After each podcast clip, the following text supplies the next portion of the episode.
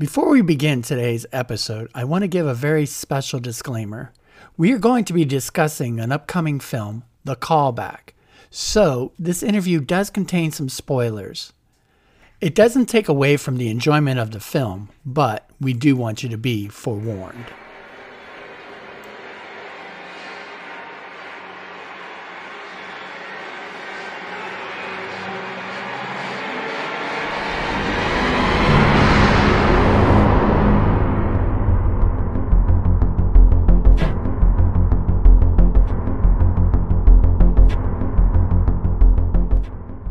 And welcome to our podcast, Within the Mist, a hidden place where we walk into the dark and clouded unknown. I am your unemployed actor of a host, Gary, here to entertain and inform you about the likes of cryptids, ghosts, and ghost stories. I am joined by my wife and co host, Goldie Ann, who is unable to attend this uh, episode, but she's here in spirit, literally. Today, we are joined by members of the film The Callback, Sara Lynn and Nathaniel Lee. Sara Lynn is an award winning actor, director, and writer from Hartford, Connecticut. She studied acting in multiple schools and conservatories, including the Producers Club Theater under Raymond T. Williams in New York. Sara uses her background in psychology along with her acting training to create interesting stories and portray multifaceted characters. Nathaniel Lee is an award winning actor, director, and producer from Maine. Nathaniel studied multiple acting methods, including Stella Adler, Sanford Meisner, and Lee Strasberg at the Producers Club Theater under the tutelage of Raymond T. Williams. Nathan has hosted a popular YouTube channel, which he was able to expand into a production company. Although they have worked together on previous projects, the callback film is Sara and Nathaniel's first time co directing. So, welcome to the show, Sara and Nathaniel of the callback film. Thank oh, you. Thank you, Gary. It's very lovely introduction. Yeah. I was very excited to do this interview, so I wanted to make sure I threw out all the bells and whistles. we in appreciate fact, it. In fact, I couldn't wait to talk to you about your latest project, The Callback. But I thought I should share one fact with you that I used to have a friend who has gotten into trouble with a cult of mimes once. Whoa, a cult of mimes? Yeah, they committed unspeakable acts of violence oh, against. Oh. it took her a second. Wait, yeah. oh man, that was good. That was a good. That was. I was like, oh my goodness, tell me more. I can't. They didn't speak. oh boy. Definitely. Well, I really appreciate you both coming uh, within the mist. Well, it's absolutely our pleasure. Now, you two have created a large collection of videos and video shorts together. Now, how did the two of you meet? Mm, do you want to? So we actually met in uh, an acting school that we used to go to in uh, New Haven, Connecticut, and I don't know, we just kind of clicked. Clicked. yeah, so we met back in. You, I don't want to butcher this. You go. I, I I know the dates and the years and stuff. So we met in 2017, and we're just doing classes and becoming friends and stuff, and then we started dating in 2018 mm-hmm. and the rest is history. Well, now we're, uh, now we're engaged. engaged. So yeah. Oh, congratulations! Thank That's you. Yeah. yeah. what brought up the idea of working on projects together? Well, that's a good question. I don't even know if we brought it up. It just sort of happened. It kind of just naturally happened over the course of the relationship since we did meet in acting class we had that foundation of we both like to play characters and be funny and silly and so well and two with my production company um i've always needed female talent um well and it helps that you're talented beautiful and all that uh, which you know is awesome but yeah sometimes a lot of times i needed talent in different videos and it worked out perfectly in that sense and it kind of expanded from there. Okay. Well, now it's expanded into the callback film. Um, according to the synopsis, it's about an aspiring young actress, Sarah, who is asked to go to a callback, meaning she is asked for a second audition for an acting role. Unfortunately, she finds out that the filmmaker's intentions are darker than she ever anticipated. The tagline reads, The callback. Every actor is dying for one. Now, the whole process of auditioning for a role must be terrifying enough. But when did you create the idea of ramping up this idea to a whole other horror level for this film? Sure. So I actually started writing it um, in the middle of 2020, like when everything was shut down and we had so much free time. And as an actor, when you're on a more independent level before you get an agent or a manager, you kind of hustle for yourself and go online to different forums and casting websites to find opportunities for yourself. And some of them are a little strange, like they'll take place in really strange places that seem sketchy. For me, thankfully, everything always turned out fine. But I always just had this underlying fear of what if these people are trying to traffic me or they're trying to kidnap me or this is all a ruse. And or what if it's a snuff film? You know, if it's like... a snuff film? And so for the callback, I was kind of just thinking, why don't I explore that fear and really go for it and see where where the writing takes me? And that was kind of where the idea for the callback came from. And during oh, and thank you for allowing us a sneak peek of the film ahead of time. Oh, of uh, course. yeah. Yeah, as I was watching it, I really noticed the looks on Sara's face during the auditioning portion of the film. Mm-hmm. I'm taking it you were drawing on some past experiences. Have you both had uh, some situations that kind of reminded you of horror films? Oh, certainly. Um, do you want to? I know you. Well, there's one coming up in, in my experience first in my head here. Uh, it was so strange. It, I like Sara was saying, you see, uh, when before you get booked on at a certain level with managers and agents, you're out here doing their job essentially, sifting through casting calls uh, for your own submissions on.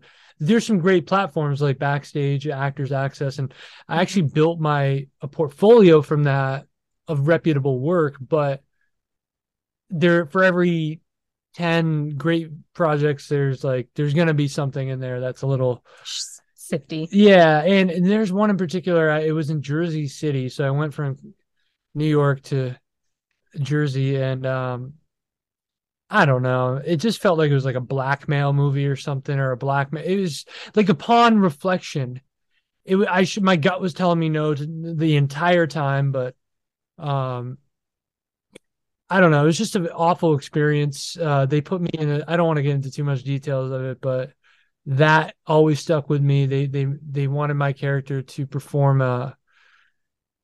I don't like a like a nasty scene in in a certain. I don't know, like a manhandling of a woman sort of thing, and uh, and I didn't know any of these people, and it was like at three in the morning, at like a warehouse, and it was just it was really weird, and they never paid me. So uh, I ended up missing the train from Grand Central to get back, and, and I mean it was it was a horror story all in itself, and yeah, that that is just one, and that I'm leaving out a lot of details purposely too. So. Yeah, and in terms of auditioning itself, sometimes you just get these directors or even casting directors because typically that's who you audition for who you can kind of tell that they're just power tripping because they're like, oh, you have to go through me if you want to get to the director and and things like that. And I've even taken um like acting workshops with casting directors and it's it's a, such a weird dichotomy of you want to perform well but you don't like how they're treating you.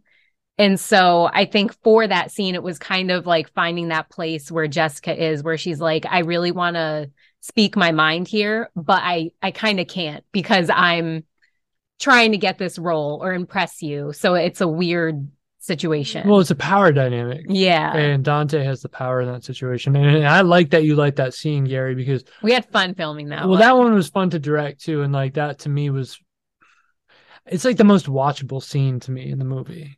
I agree. I, I agree because you guys not only you know directed it and starred in it, but you also did the screenwriting and the production setup. So you this has been your project from start to finish. And in fact, if I'm not mistaken, I think I saw on Facebook that it's almost a year to the day now that you've been working on this film, hasn't it? Exactly one year ago today, we had our first day of shooting. of production. It's actually been a little more than a year, Gary, because we had to uh we crowdfunded the film and we had to do preparation for that and uh, and not to include in the writing in the rewrites. So right.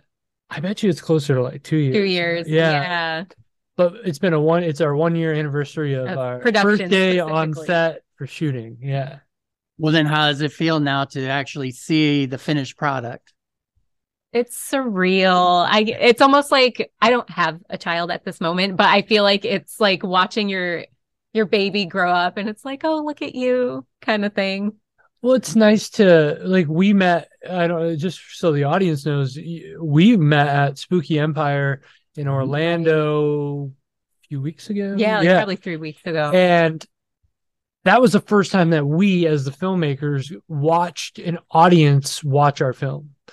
Um, Room full of strangers. That was so Something. watching their reactions to the movie was fun and uh, nerve wracking at the same time, but. Mhm. you know um it's it's incredibly exciting to see like like what i'm i'm curious we'll see what you think about it but uh the Well, film itself so I did not realize Spooky Empire was the first uh, presentation of the film in front of a, an audience. You have done some since then, correct? Correct. So, um, Spooky Empire, I actually believe might have been the second or third because we oh yeah yeah we couldn't attend um one screening because Oh, that weekend uh we were in a wedding. So that happened out in Iowa at an event called Halloween of Palooza, another genre based film festival. And we couldn't be there, but later that night that our film screened, someone messaged me on Instagram and was like, Hey, I just saw the callback and great job. I really enjoyed it. And I was just like, Oh my goodness, that's so sweet of them to just take the time to get on Instagram and send me a, a message. right and that person doesn't know you or anything they didn't need to say that so i always find that pretty cool and it's unprompted Mhm. um when someone your yeah your feedback at Spooky Empire was so positive that they actually had you conduct a panel and a question and answer session after the film, which, if I'm not mistaken, wasn't even scheduled for. Correct? Yeah, it was kind of impromptu. Uh, we were. I was so nervous. I, I got so like I can perform. I, I in front of audiences of hundreds, if not thousands, of people. I can perform on camera, but something about watching other people watch the thing that we did, it's like gut wrenching. Yeah, it was that was strange. and I, I didn't want to go up. I was like, they're they're not going to want to ask us questions. And um, I forget who who prompted us to. But Somewhat, he's a, a festival director of I want to say Gen Con. Gen Con, yeah, which is Wow. another genre-based film festival. And we were talking with him because we kind of slipped out of the room because we were so tense and we needed to just breathe for a second. And he actually came outside with us, and we were talking. And then we were like, "Should we do the Q and A? Should we do it?" And he was like, "You have to do it." And so I was like, if it's coming from a festival director, we should probably just suck it up and and do it. And it was awesome. Great. Yeah, because you definitely got a positive review at, from the everything that happened at Spooky Empire. In fact, uh, a lot you've actually have an honorable mention as well at a another film festival, correct? Correct. That is Shockfest Film Festival, which is another one of the bigger horror genre film festivals. They do other um, genres besides horror, but they've been running for 12 years and they've had really cool guests in the past, like Clive Barker and Eli Roth. So really, um, I didn't know Eli Roth. was. yeah, Oh, so wow. very Okay, cool. awesome names within the horror community. So that was awesome. The screen or the screenplay also was an honorable mention a year ago. And now for their festival this year, the film is an honorable mention. So it's just really Yeah. awesome for them to see the progress from page to to screen. it is exciting and um what is that is that how many festivals Oh, I don't know. I don't know, Uh, but at least four or five in between the screenplay itself winning awards and the film going to festivals as well. It's really exciting to see how how it unfolds. And I mean, like we said, Gary, it's been like a two year process, and this is kind of what we envisioned. But it's one thing to envision something and and then try to execute it, and See it happen. it's it's really kind of surreal. Yeah. Mhm. Well, speaking of surreal, so is your subject matter. I mean, in your latest project, the hero finds herself in the clutches of a satanic cult. What brought you to select that as your uh, horror basis? Sure. So that's a really good question. Your I right, my my psychology background um Okay. along with the one of the themes of this film it's more of a subtle undertone but i wanted it to metaphorically parallel sex trafficking and exploitation and and kind of again going back into the idea of me exploring what would be the most horrific thing to happen in this scenario if it did go wrong to me it would be being in the clutches of a satanic cult and people who just don't really care about you and are using you for their their own gain which ties into human trafficking because it's exploiting vulnerability And didn't you also you left it out, but uh it's important you worked with trafficked children in your past career. i did. Before i completely shifted my focus to acting i was a mental health worker in a group home for teenage girls. And one of the girls there was trafficked and the stories she would tell me were just really really upsetting. And to me that's the real horror i guess is that that kind of thing happens every day all the time in the US and so many other countries and it's such a pervasive problem. And i just wanted to bring that aspect into it. And so the satanic cult kind of became a conduit for okay these are the traffickers in the the metaphorical parallel. Well, they also utilize many of the uh, methods of traffickers by pressuring you to do things that you didn't want to do by threatening those that you love. correct We exactly saw that in the film. Mm-hmm. and there are moments too it's it's it's not just the human trafficking element but it's also since we're we're actors as well and the trials and tribulations we face that we kind of touched upon earlier the layperson's not going to be aware of that as an actor when you think actor you think like Angelina Jolie or or or Brad Pitt, but then there's so many hungry actors willing to put blinders on uh to red flags in order to get that moment or that break. So it's like taking that call back or that audition, your biggest the actor's biggest dream and turning it into their biggest nightmare. And actually, my wife and I were discussing just that subject because she was like, Well, why did she even go? I'm like, Babe, you don't understand. She was looking for her big break. I mean, Right. a lot of a lot of actors and actresses.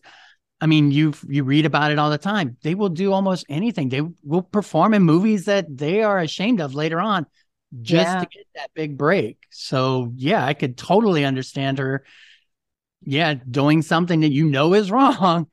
Right. Or you feel like you have a gut instinct where it's like, oh, this seems sketchy. But because, like you said, you want it so bad and you're hungry, you're willing to be like, it's fine, brush it off, it's okay. And then, And there's probably so many stories that the public doesn't even know about um of famous actors or anybody who tried to make it to, uh, like the skeletons in said closet, if you Mhm. will. Right. Yeah. Well, I did want to also touch on uh Mike. Is it pronounced Greca?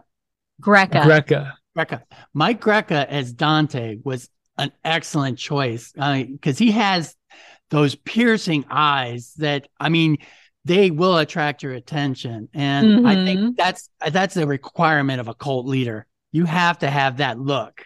and he does. He, we kept telling him on set, I was, I forget the, the guy's name who I think he was the head of like the Church of Satan or whatever it was called, but Anton LaVey.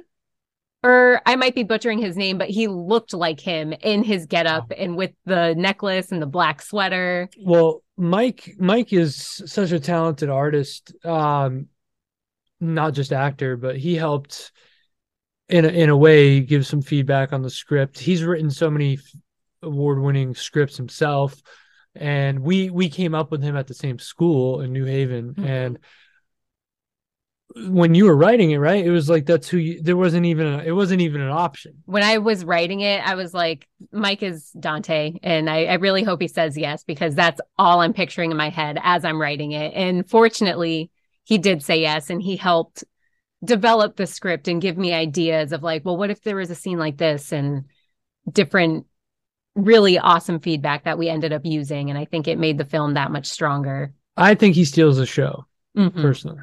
He does have a very imposing presence in it. That's a great way to and, it. And it's funny you brought his eyes up because on our um, impromptu panel panel for Q and A, we did have one person say, oh, "Was Dante's eyes were those contacts?" Yeah, but there's real eyes. So, well, what was the selection process for a cast for a horror film about casting a film like? That's pretty meta, right? Uh, yeah, yeah. Well, so I knew that we were going to be Jessica and Samuel. And then Dante. And then we knew that Mike would be Dante. So it was filling in the the other three roles and kind of just for me I always feel like it's scarier when someone looks completely normal but behind closed doors they're not like they're inexplicably evil. And so with the cult members they're kind of just everyday looking people. Like I, I mean, Dante is, I think, the one exception. He he looks menacing, but everyone else, it was just like, oh yeah, they look simple, like a normal person. But well, I, I thoroughly enjoyed the casting process of Abigail, uh, Misty Eastler, mm-hmm. uh, as the actor, and she, Abigail was a tough one for us to cast because we were like, it was a it was an open call. There was a bunch of different ways we could go with it. We contacted open calls on on the, the sites we talked about, like Actors Access and stuff like that. And then eventually, one of our uh, colleagues, she was our manager. She has a, a roster of talent, and she's like, "Hey, I have a I have a couple people I want to send to you," and we conducted everything virtually. So we got like a round of uh, initial self tapes, and we're like, "Ooh, okay, let's have a callback for the for movie, the callback. the callback for uh Abby or or Misty. And mm-hmm. she was just as soon as we got to work with her like on a live we did a zoom like this. Yeah we had our we knew it. And, and she would just take direction very well. And and it, it was awesome. She's the sweetest person. She's so nice. Yeah Misty's great. And until she turns on you? Until she turns on me and everything goes to hell. Yeah right literally. right. so yeah, it, it, was quite the uh, you know, but it was our first film we ever did. So I mean, we've done like uh how do you, how do you want to say it? like exercises before where you would the short film like a like a way shorter film and obviously our YouTube channel and all the experience we had to hark hark back on from the commercials we've produced and all the videos that we've produced through the my, like the company which i don't know how many first time filmmakers have that experience to fall back on. So shaping the production around everyone's schedules and just all these variables to to work in and consider to be able to film it i mean it was wild but we we made it work so. Mm-hmm. okay now, Sara, your biography mentions that you were taking acting classes during your attendance at University of Connecticut, but you were also studying psychology. How would you say your education in studying the mind works with creating psychological dramas in a project like The Callback? I I feel like it just naturally goes hand in hand because when you're acting or creating a world that you're writing, the every every person is a person and we all carry our own psychology with us our own experiences that color our perspectives on the world. And that's stuff that I think is fun to to write on and to create characters and just think about well what happened to Jessica when she was a child? And what was her life like? And do, do her parents support her dream or do they not? Because that makes a big difference in how an actor would pursue their passion um so I think that they go hand in hand because to play a character, I think you just you have to know their psychology. And well, sorry to interrupt, but when you perform as a character, it's really a case study, a living case study of that said individual. And that requires psychological well if you're doing it right um if you're if you're if you're preparing as an actor correctly uh you you delve into these psychological things and uh you know i think I don't want to speak for you, but wouldn't that help your uh like your process to also have your psychology background too? Definitely. Yeah. yeah. Well, psychologically, we also got to see Nathan's character pretty much through this whole arc of upbeat, cheerful, almost too cheerful of a guy. And then to the end of the film, yeah, you got to see the whole arc of basically how to destroy someone. Right. Yeah. Yeah, and that was I'm glad you picked that up on like the almost too uh, cheerful cheerful because that was that was uh intended on both our parts to make everything mm-hmm. like warm and fuzzy in the in the uh first I guess you could say two acts. Mm-hmm.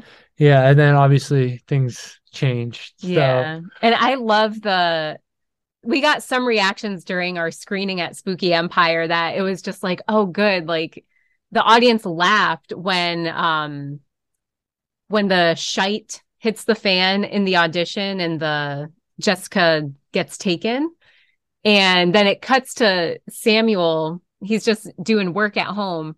The audience kind of laughed and it was almost like a nervous laughter, but it was, I wanted that juxtaposition of something really horrible. And then but in his world everything is fine. As far as he knows just because on her callback and it's fine. So it's like those two things were existing at the same time.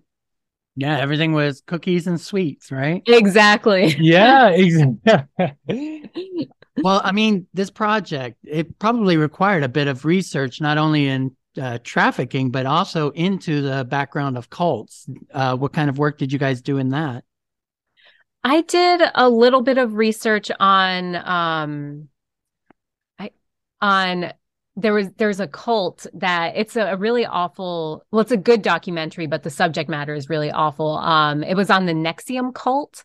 Okay. if you've heard of that um yes.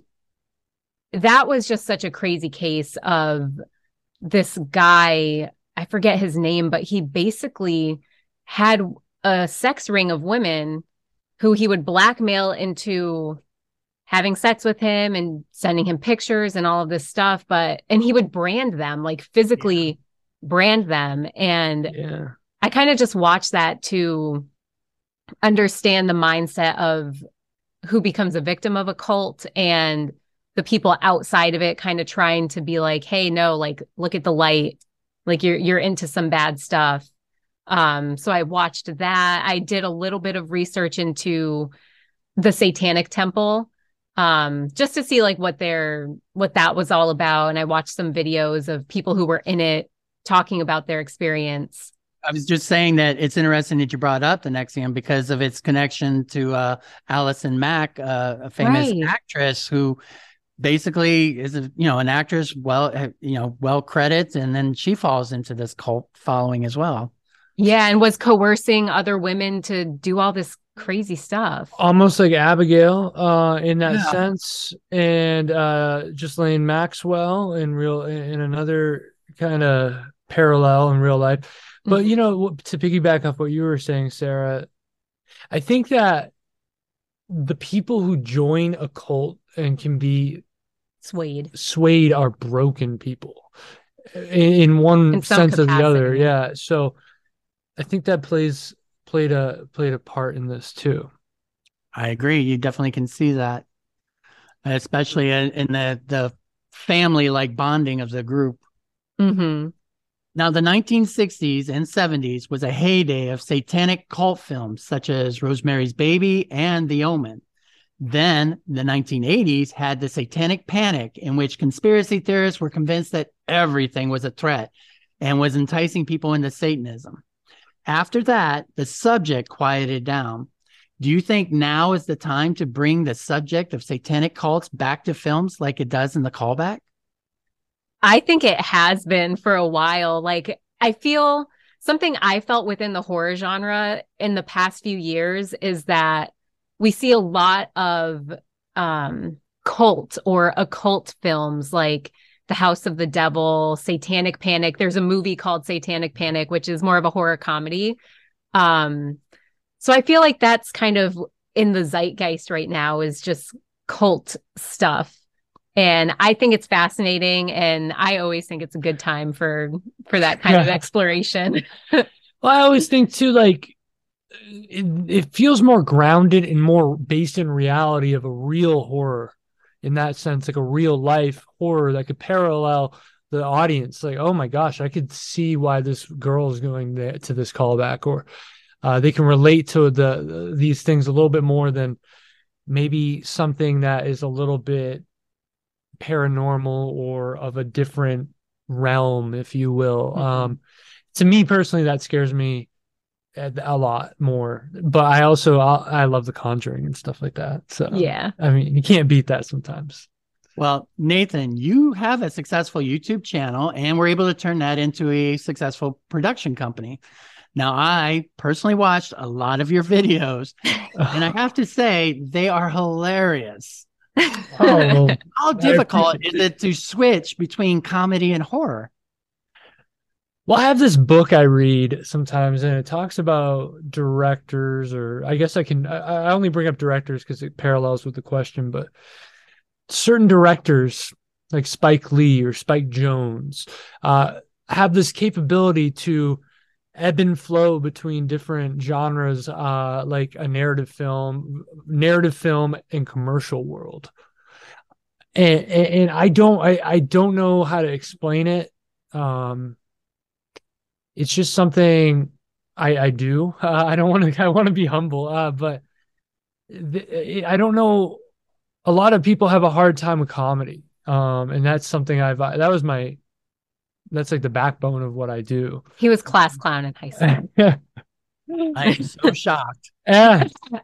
but I think horror always has an element of humor in it. Um, you know, and I also think that ideas or people who take themselves too seriously sometimes it's not as is I don't know. There's something about it. I'm like, oh, it's just way too serious. Like, there's got to be a moment to cut said tension with a normal conversation in a film. Like in the opening scene in the callback, Samuel and Jessica are talking like a normal couple, and there's mm. a little bit of humor, a little bit of humor in there, um, to make it more relatable. And you know most people aren't going to talk all dramatic all the time. So um i don't know if that answers the question. No it does because uh one uh director once told me that the difference between comedy and horror is is that both have a surprise. In a comedy the surprise makes you laugh and you know express that kind of a joy. The mm-hmm. surprise in a horror movie makes you gasp and you know, kind of uh, takes you into a shock. So it's that surprise element in both of them that I guess you strive for. Yeah, yeah, yeah. and I don't know. I just feel like I, I, it's a creative outlet for me too to do those kind of shorter form contents. Um, and one day we'd love to be able to get a horror comedy or something where we can unite the two together. Unite the two, yeah. Well, but but but still make it scary it needs to be scary. Um, and you know, anyways. well, you are both co-directors on this production, and for the first time together, how was it to share the authority and the responsibility? It was awful. No, oh. I'm, just, I'm just kidding. I'm just kidding. it was. I feel like it it flowed very well. Um, when we when it did come time to prepare for production, I kind of just jotted down director's notes of what I was thinking. And then we went over that together because it was important for us to do that since when I'm on camera, I can't direct myself. That's, you know, he had to do that and then vice versa. And so I think that we worked pretty synchronistically in that sense. Yeah, well, you coming to me with your vision. Um, obviously, I read it a bunch of times. Um, being able to understand what you were looking for allowed me to kind of run with that, especially on those larger, more complex scenes, uh, like the like the room, the offering room, and uh, blocking the talent, right, uh, and choreographing that, um, their movements, and working with the actors and. To, to, to align with your vision. Um, I thought it went really cool. And Mm-hmm. honestly, I think it b- brought our relationship even closer. Mm-hmm. That's good. So you have to be understanding that when you're taking direction, that it's for the betterment of the film. It's not meant anything personal. Exactly. Correct. Exactly. And then that, thankfully, I feel like we both did a really good job. And I think the way that you talk to actors is so important when you're directing because, for the most part, actors are sensitive people and we just want to do a good job. I'm offended It- you said that. Ew. and so you have to know how to talk to them and get them to that place. And it's not like, oh, you suck, you're doing it wrong. It's just, you know, trying to come together to to figure it out as a unit. And I think we we both did a good job doing that with each other and the other cast as well. Well, and luckily we were we were obviously blessed with such talented ac- actors too who who get it, you know, and, and that's such a big thing. Um, you know, I think of Misty and and and Mike and um obviously Kyle and Chris did well in their roles too, but Misty and Dante, uh, Abby and Dante in particular, like I don't know. It's like I guess the analogy I would give is if you're like a, a professional coach in a sport, it's like how much coaching do you need to do when they're the best players in the world? Or you know what I mean? Like when they're at said level. So when you're dealing with a professional, they can take your critiques too. And Mhm. uh, they understand, like you said, like the tone. So, hey, I like that tone, but there's there's word like one thing about directing is you don't ever want to fall in like a hey, can you mimic what exactly what I'm how I do it? Say the line like this. That's something I, in my commercial acting career I get a lot as an actor. They're like, oh, do it like da da da, and it's like, how about give me a, a word like a specific word like instead of like you're angry, it would be like you want to destroy this person's life with your words instead of like well there's so many different levels of angry or sad or whatever and uh so so finding that that exact way of phrasing something it- especially with actors i think is very important Mhm. So kind of the feedback that Jessica was looking for, but not getting. Ah! But didn't get, yeah. well that was intentional right That was Yeah, intentional. Yeah. I I was knew. just like, what would piss me off in that moment in real life? And then I just like wrote it out. i need more uh now I need less. All right. So you wanted my feedback on the film. oh boy Yeah. I've watched it three times now. Oh, wow. Well, because I wanted to have a very good working knowledge of everything in it. Um, sure. I felt I felt like screaming at Jessica because I mean, like I said, I don't I I understand the the need, the drive to be a successful actress, so I can see why she did it. But yeah, the way Samuel was saying, you know, it, how sketchy it was, why I was there, I was like, I cannot believe that you're going. I can, I just wanted to scream at her and you know Turn the car around. in the room. It was like you know you're going into the, and plus I knew it was a horror movie, so Of course. Yeah. well, you know it was going bad. Um, so I felt very bad that I could not stop Jessica. And then, you know, when she got there, then, you know, with uh, uh, Abigail getting there, then I was like, okay, where is she tying into this? Because, yeah, she's incredibly innocent and everything like that. So you don't, pretty much in horror movies, you always look for the final girl. Sure. Yeah. So I, I honestly, when I watched it, I was picking out, okay, which one's Which gonna be the one? final girl. That's cool. So yeah, I was trying to decide which one of you was going to go and which one's going to be the final girl. And then yeah, the the twist that you came up with worked out very well. And yeah, I felt so I mean cuz yeah, if it had been me, I would have been right there with Samuel uh you know, but empty bottles all over the room. yeah. I would have been I would have been right there beside you. And yeah, the final, you know, receiving the note and everything, that was very heart wrenching. You kind of hope that it would have worked out for the best, you know, that, you know, when he, he called for help and help would have got there just in time, but Mhm. uh, Uh, it was uh it was pretty bleak. you knew where it was going, but you kept hoping that someone was going to get it to knock the train off the rails and save the day. Yeah. And that was purposeful. I for Oh, this yeah. I wanted it to be a bleak ending because of the metaphorical parallel of the sex trafficking. That's there's always some trauma there. You know, like even if they're rescued, that's a whole person you have to rebuild now and have them trust people again and get them adjusted to life after all of that trauma. And sometimes there it's unresolved you know people's kids go missing all the time and then they never know where they are ever again. And so i wanted kind of just that gut punch of an ending just to leave people with that. Yeah, I always uh, remark to my wife, I hate horror movies because they always have a bad, uh, an unhappy ending. So Mhm. just to let you know, I hate your movie. I'll take that as a compliment Yeah, it definitely is a compliment. You know, I'm, I'm, I'm, I'm a Disney child. You know, I, I like the happily ever after. So, yeah, when a horror movie comes on, I know that that's not happening. that's not happening you got to turn on something afterwards to pick yourself up out of the the funk So- What did you think of? We always ask this question. Um, who do you think delivered that that letter to Samuel? I also had this discussion with my wife. I really was wondering if it was Jessica. Because I always, you know, because you know all that that was going on, and her being so hungry for films and everything else uh, made her very vulnerable from you know having brainwashing. So Mhm. honestly, when there was a knock at the door, I was really expecting it to be Jessica dressed like you know as a member of the cult.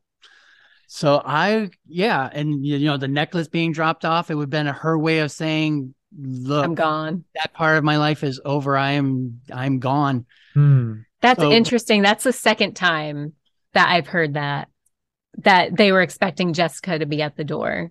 Yeah, no, I've heard that multiple times. I that's I always like it's kind of an open ended ending up to your uh And that's fun. That's fun. Because some people were saying Dante, others were saying um the smaller characters like the like the one of the camera operators in the film, like doing the grunt work. Well, Uh, I'm I wouldn't have trusted the camera operator. He he's not the uh I don't think he has his union card. No, yeah, yeah, exactly, exactly.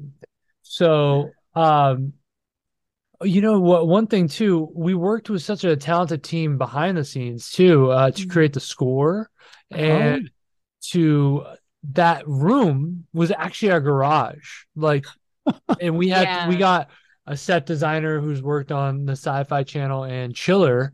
Mhm. She's just so incredibly talented and Yeah. just made that room and that set, and it was awesome. It, it definitely is. hmm So yeah, that was basically my impression of it. I I definitely want I like you said, it's open ended, so I could definitely see more coming out of the story. Uh, definitely would like to see Samuel, you know, follow up on that and try and track down.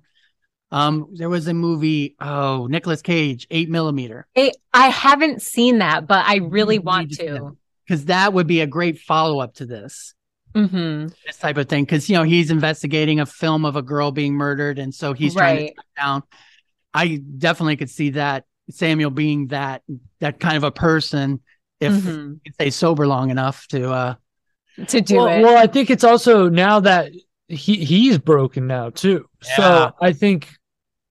Well, anyways, I don't want to get ahead of ourselves because I know you want to ask about. You, I know you have other questions too. well no uh, what i wanted to ask is exactly that um both of you have been busy right, wrapping up the production on the callback so what else is in the future for both of you So currently, actually, I'm working on adapting the short into a feature.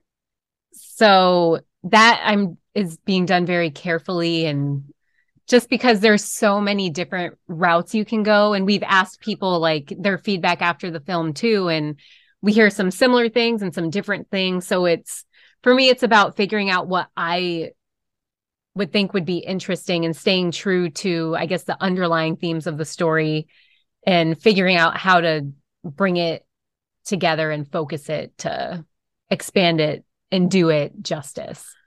Well i think that there's so much there. Um we've done focus groups, uh, audiences.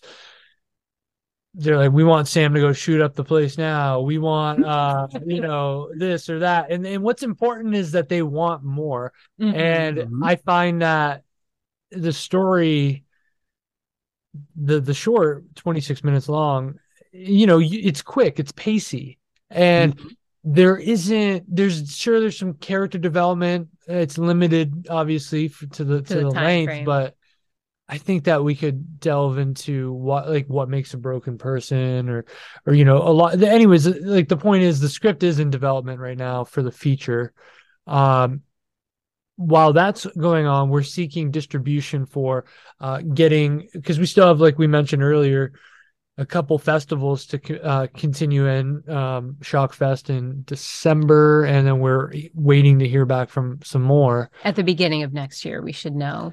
Um, so once that our festival circuit is completed, we are then going to we're like our biggest vision of this is to have it on Shudder. Oh, um, oh, great! And you know, Shudder does have a, a, a, shorts section specifically for short mm-hmm. films, uh, which I don't see why we couldn't do that. Uh, to be quite honest, um, yeah, that's been our goal from the from the day one with it, mm-hmm. and from there take it to the adaptation of the of the feature.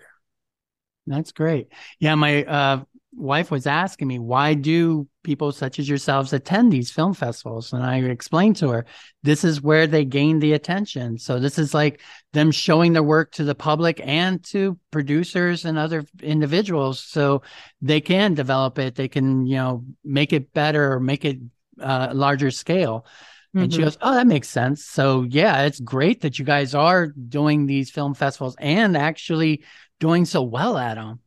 That's great. Yeah, it's really cool. It really is. I mean, there's so many so much work that went into it like i always say and it's such a benefit. it's just like i always say that we have a team and like the behind the scenes people it's it's real like the amount of work it's like if we think of dante sara me and all these actors who are great well the director of photography is my brother it was ben who filmed it uh then we have our set designers. And just everybody wardrobe and costume and even our producers who are like shuttling people to and from the parking lot and stuff like everybody was on point. And i think that helped this production. And for sure. I really i don't know i i'm, I'm about visions and stuff and, and seeing things and, and I, I, I see the future happening. So mm-hmm. um it's it's it's really exciting it is exciting. Well, do you have any final words for our listeners? Well, if you want to uh, see the progress of not just the short and where that happens in the festival circuit, but also behind the scenes stuff and what like the uh, growth of yeah the growth of said script into the feature version, uh, they can check us out at at the callback film on every social media platform. And uh, www.thecallbackfilm.com. www. Oh. Yeah. Just to be official, I added in the World Wide Web. yeah. Well, all links will be available in the show notes. So, for further information about the callback film, there's a Facebook page and Instagram, plus the website, as Sara mentioned, www.thecallbackfilm.com. Sara and Nate also have a YouTube channel with many entertaining shorts and videos at Sara Nate, all one word. Okay. Did you see the most recent short about the Marvel family? Yes. I love the yeah, the little boy and yeah, you've lost your endpoint uh, privileges. yeah. Villains. to be honest, I I laughed at the uh the different versions of uh clubbers oh guess, yeah, because we the... see some of Sara's dancing background in that.